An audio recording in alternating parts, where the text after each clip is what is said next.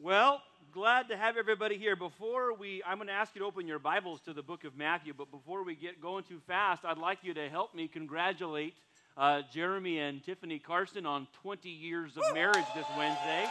Why don't we stand? This is the, uh, the obligatory bouquet of flowers. Oh, I thought Austin was going to take a picture. No, you're not. Okay, just protect. Click, click. Hey, here we. Nice, very nice. Very nice. We are we um we are thrilled, proud of you guys. Uh, it's, it's Wednesday. The it's the 11th of September is their uh, their anniversary. We don't say September 11th because everything, but but uh, uh, it's the it's the 11th of September, and uh, they're going to be gone, uh, taking a little trip and a little holiday uh, anniversary trip, and we love them. We also uh, would Lori and I would ask for you to pray with us. We're going to be in Houston this week with Pastor Callie and Celebration of Life Church doing a, a conference there with some other folks. Actually, Lori's going to be speaking, and I think I'm just going to be making sure her Bible gets carried and she has water. Uh, I'm happy to do it. Have you found your Bibles yet? The book of Matthew. Open it up, please, uh, to chapter 6.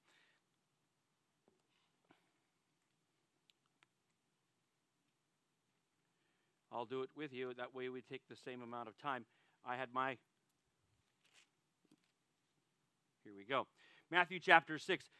The Gospel of Matthew calls the reader to follow Jesus. Everybody say, follow Jesus. Follow Jesus. Yeah, I was, that was almost enthusiastic. You're doing okay. And then the Gospel of Matthew tells us what that means and how to do it. And we are in Matthew 6, where Jesus is teaching his disciples about prayer. So we've called this subsection How Disciples Pray. Disciples pray. Okay, I was counting and then there was more of you. Okay, let's try it again. Disciples pray. Okay, how do they do it? Well, we've seen so far that uh, disciples pray for heaven on earth.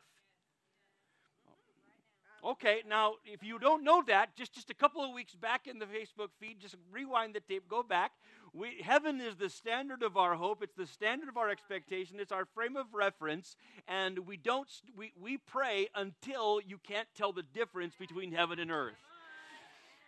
That means no failure is final. That means no matter how it looks, it can look better. okay? All right, good. So far, all right, now we're getting somewhere. And now we, we also saw that disciples pray for divine provision. I'm looking for some help here. Dis- disciples pray for divine provision. We are not that we're not that Jesus doesn't say, "Oh, you know, give us this day our daily bread in order to keep us in a bread line or to keep us dependent or to, to keep us on a short leash.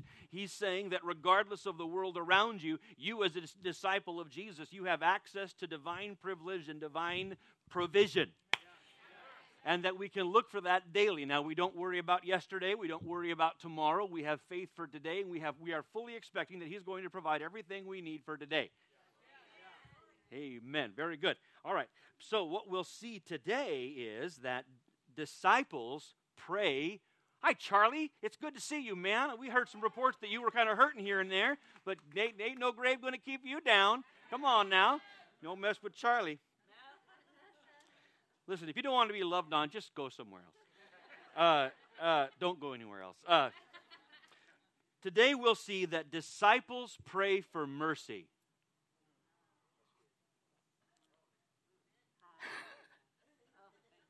I was looking for any amens left in the room, and they were quickly running out. Disciples pray for mercy because disciples can because disciples should. We should because we need mercy. And we should because we give mercy. We are merciful. We are in Matthew 6 and verse 12, but today, uniquely, we're going to look at verse 12 and then incorporate verses 14 and 15, it, it appears that Matthew has intended to, he has added this, this other part onto this prayer almost as an addendum or as a, I mean, it's definitely the words of Jesus, but he wants us to hear how important this is. So, uh, pray this way Our Father in heaven, hallowed be your name. Your kingdom come, your will be done on earth as it is in heaven. Give us this day our daily bread. And, now there is one of the first conjunctions there. That's a kai. So we're going to, that, the 12 and 13 have a similar rhythm because of that conjunction. We'll get there in a minute. And forgive us our debts as we also have forgiven our debtors. Verse 14. For if you forgive others for their transgressions, where they to transgress is to trespass, to step over a line. If you forgive others for their transgressions, your heavenly Father will also forgive you. But if you do not forgive others, then your Father will not forgive your transgressions. Now, I don't want to be clumsy. I have I, I'm naturally not necessarily very um, coordinated. Uh, I'm good at falling, but when it comes to the text, I don't I, I don't want to be clumsy, and I don't want to be harsh. I don't want, I, you know how I feel. I, I get very grieved that, that over the generations people have weaponized the words of Jesus. I don't want to be harsh, but I also do not want to be cheap. This is just too important. So the first thing we see is this Jesus says, and for, or to, to pray, and forgive us our debts. Would you all just say that out loud? So, disciples pray for mercy because we need it. Who's he talking to here? He's talking to disciples. He's talking to people who have already believed on the Lord Jesus Christ. Matthew has written this after the resurrection of Jesus, after they're, they're beginning to understand the finished work. It's after Pentecost as Matthew's writing this down, and he's still writing it down. That means if you've believed in the Lord Jesus Christ, you've been through Pentecost, you've trusted in the finished work of Jesus, you know, I surrender all, grace, grace, marvelous grace. Guess what? You still need mercy.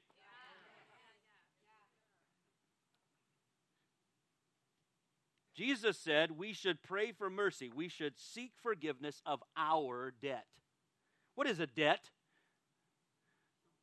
I'm hoping that many of you aren't very familiar with a lot of it. But a debt is an obligation. This is an intended phrase here. This is an economic word on purpose. A debt is an obligation, and specifically, perhaps, an obligation that you have missed, you are behind on. It is something that is owed. So even for disciples, debt is real. We owe our devotion and obedience to our Lord. And when we don't do so, we are in debt. Disciples can miss the mark. You, you know, sarcasmically saying, what but disciples can miss the mark. Disciples can disobey. Are you really shocked? Are you is this new?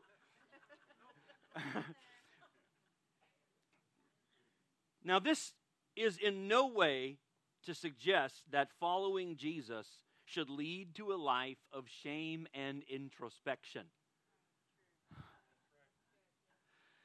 The path of discipleship will involve increasingly seeing the excellence of Jesus. And the excellence of life that he offers and that he teaches.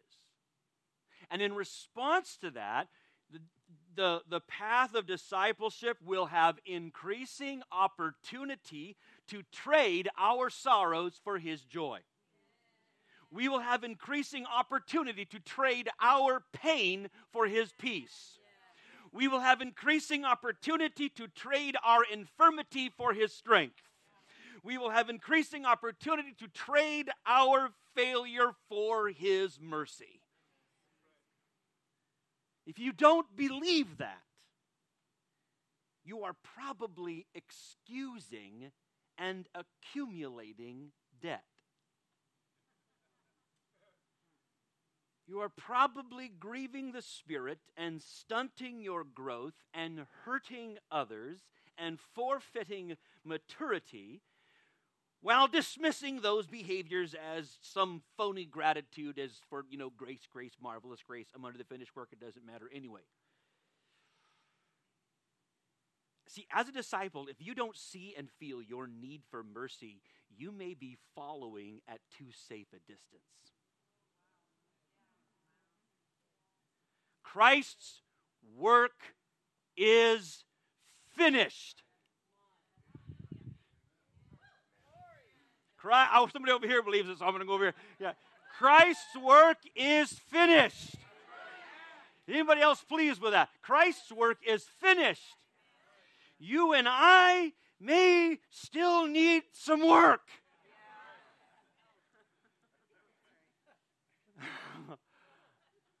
Disciples can sin.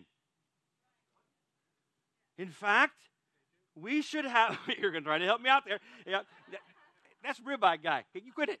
Okay. Uh, in fact, we should have the same approach to mercy as we do bread. What?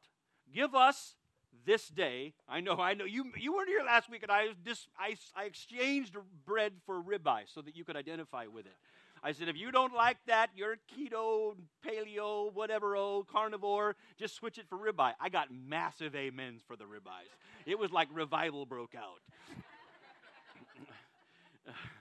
so, so anyway, you should treat mercy like you do bread. That doesn't mean avoid it, Brother Stallwasser. Okay? What that means is Jesus says, I'm living mercy free. Um, Jesus said that we should have a daily faith for provision. and he talked about bread being something we need daily. And then he used the grammar is and. So give us today our daily bread and, kai, the conjunction, with the, the same rhythm, and forgive us our debts. Meaning this is something that I can think about daily. I have a daily opportunity for mercy. Why are you saying amen to that? She's agreeing, not accusing, just so that you know.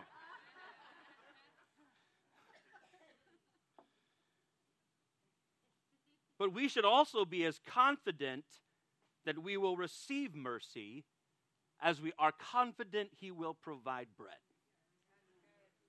He is the source of provision as much as He is the source of mercy. Forgive us our debts. Oh, somebody say forgive. forgive. We understand that debt is real, but so, so is forgiveness. To forgive means to cancel the debt. Forgive us our debt means to cancel the debt. Cancel the debt. It means to send the amount owed away. This is mercy, to be forgiven of the debt entirely. Now, I want you to see that there is nothing here that uh, is about relationship. Hang on a minute. Consider this. There's no mention here of needing, of seeking or praying for a restored relationship with your Father. Hang on because our relationship with our Heavenly Father is not performance based. We did not earn discipleship, we obeyed it. And when or if we fail, if we disobey, John, 1 John chapter 2, verses 1 and 2 says, I am writing to you, dear children, so that you may not sin. You feel that? Put one foot back, one foot here, good brace, good, good fighting stance. I'm writing to you so that you will not sin. Comma, but if you do, he says. See, the expectation, the empowerment is dis, dis, I said we said disciples can sin, not disciples must.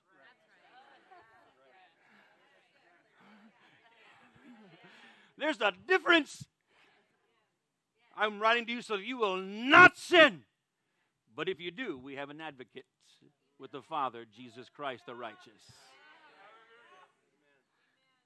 When we find ourselves in need of mercy, we have confidence that we can come boldly to the throne of grace to receive mercy and find grace to help in our time of need. The steadfast love of the Lord never ceases. His mercies never come to an end. They are new every morning. Great is your faithfulness, O Lord.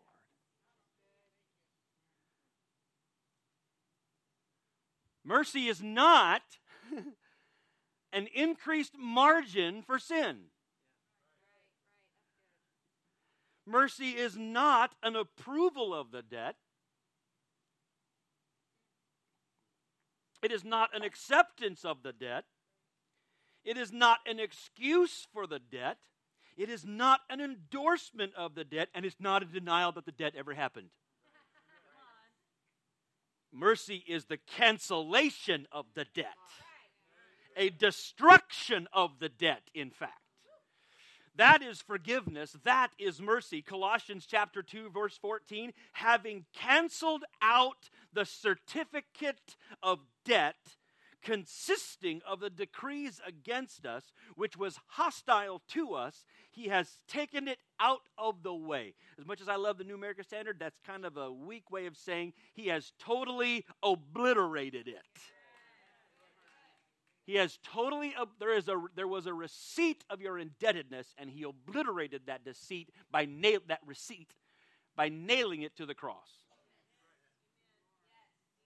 Isaiah 43 25, I, even I, am the one who wipes out your transgressions for my own name's sake, and I will not remember your sins. Psalm 103 12, as far as the east is from the west, so far as he removed our transgressions from us. That is mercy. That is forgiveness. That is cancellation of the debt. Disciples should pray for mercy because we can. Because his mercy is great and new every morning. And because we need mercy.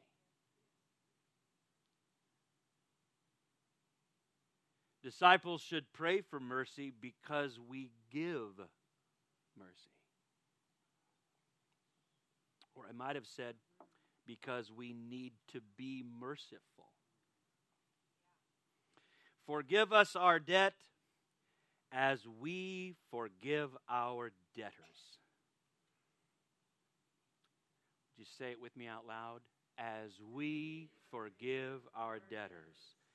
This is an acknowledgement that people, even fellow disciples, might sin against us. And our Lord expects, He requires us to forgive those who are in our debt.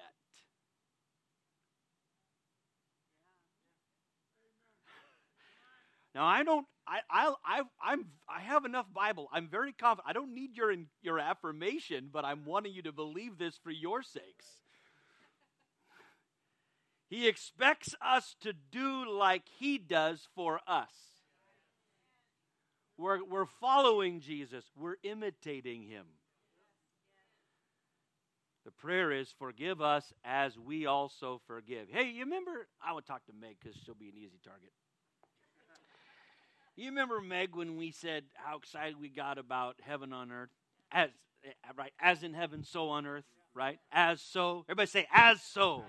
And we get excited about wanting heaven on earth and things to change and Czechoslovakia and we shout shout down Dav and everybody, right? As in heaven, so on earth. Guess what? There's another rhythm right here, and that's the, the and that's the the hos kai of in the Greek. That's uh, that that's that as in heaven, so on earth is the same rhythm as as you forgive, so I forgive. It's the same rhythm.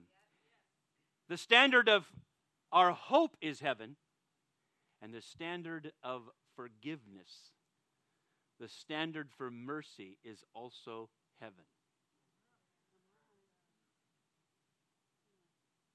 Heaven is the standard of our hope and our provision and mercy. We release the debt. Now, I want you to know that I'm already familiar that right now in the room, some of you are beginning to cross your legs, fold your arms, and I'm not making fun of you. I'm saying non-verbally you are trying to compensate for a fear that you are go- that you that this means somehow you have to allow someone to hurt you again. And I'm telling you right now that is not what this means. But you need to listen to mercy for a few more moments. Forgive as we are forgiven. So then we also release the debt. We cancel the obligation. Lean into this. We release our right for payback.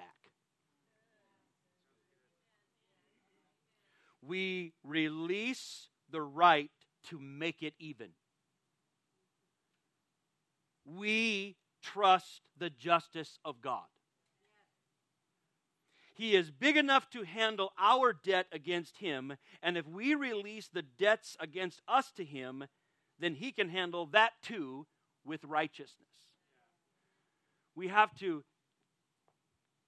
call the we have to turn this matter over to the proper authorities. He, we are not vigilantes.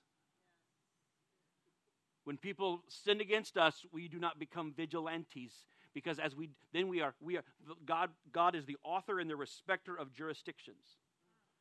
And as long as we keep this offense in my jurisdiction, then I'm the only one dying. I'm the one poisoned. I'm the one suffering. And I have precluded God from dealing with it. But I turn it over to his jurisdiction, and that means I trust him. I release that. I release between, I release my right to get even. I, re, I cancel that debt. I release it to the Lord.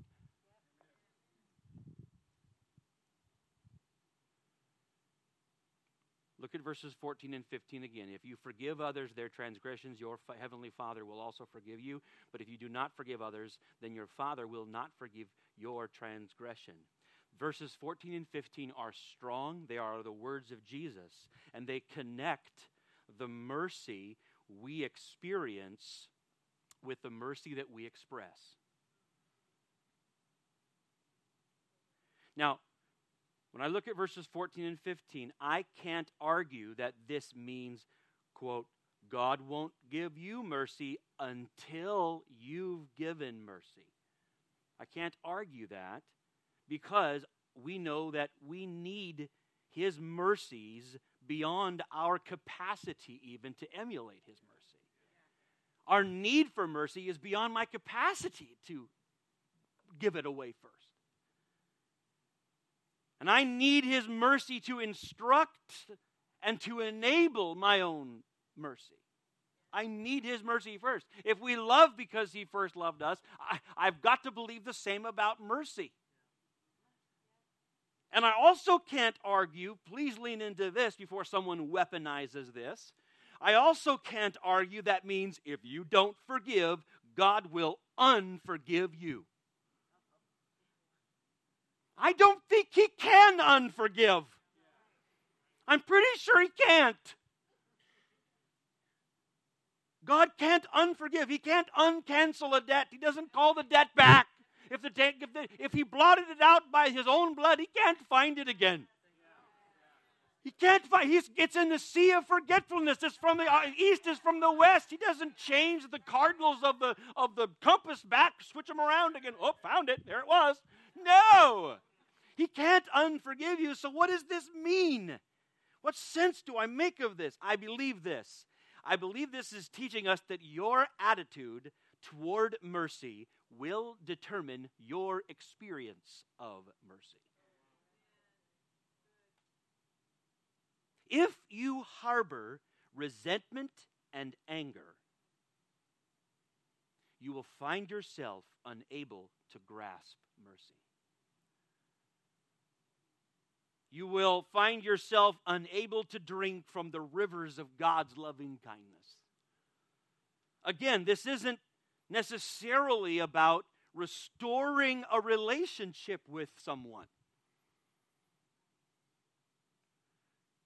You know, you don't have to be close friends with someone in order to forgive them. Nor does forgiveness make you best friends.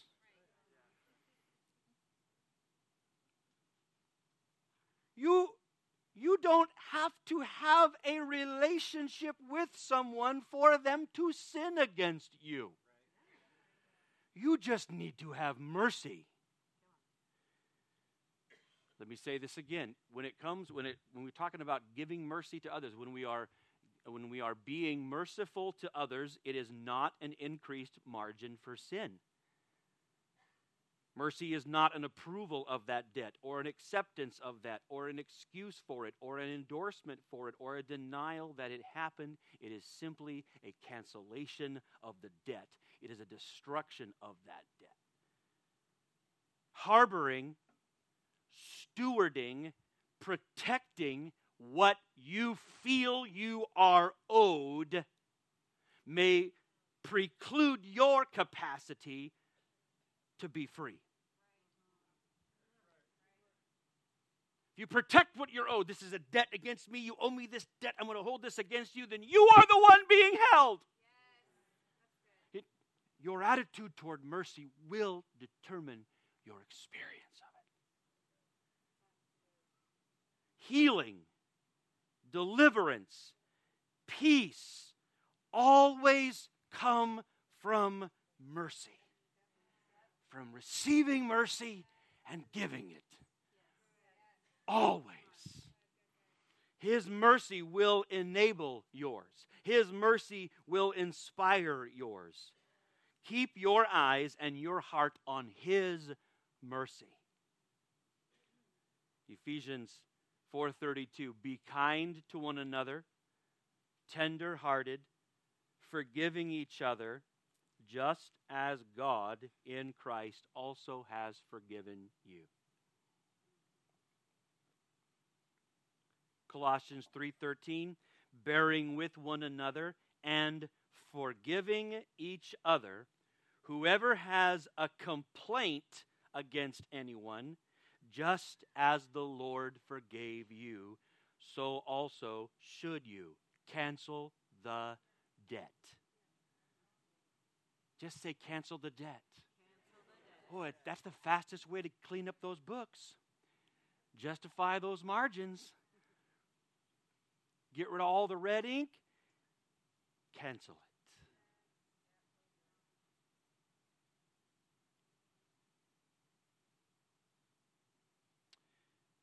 Now, I, I realize you may have a real rub with the idea. You might say, hey, what do you mean, forgive them? Do you know what they did? When we reject or resent the idea of giving someone mercy, it may be rooted in our own undervaluing of the mercy we have received. If your own concept of mercy is no big deal, I'm forgiven. After all, not perfect. Uh, grace, grace, marvelous grace. Uh, unfinished work, no biggie.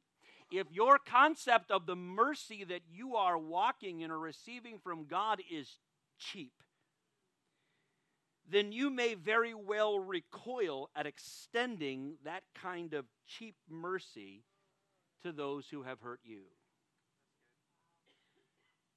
But when you consider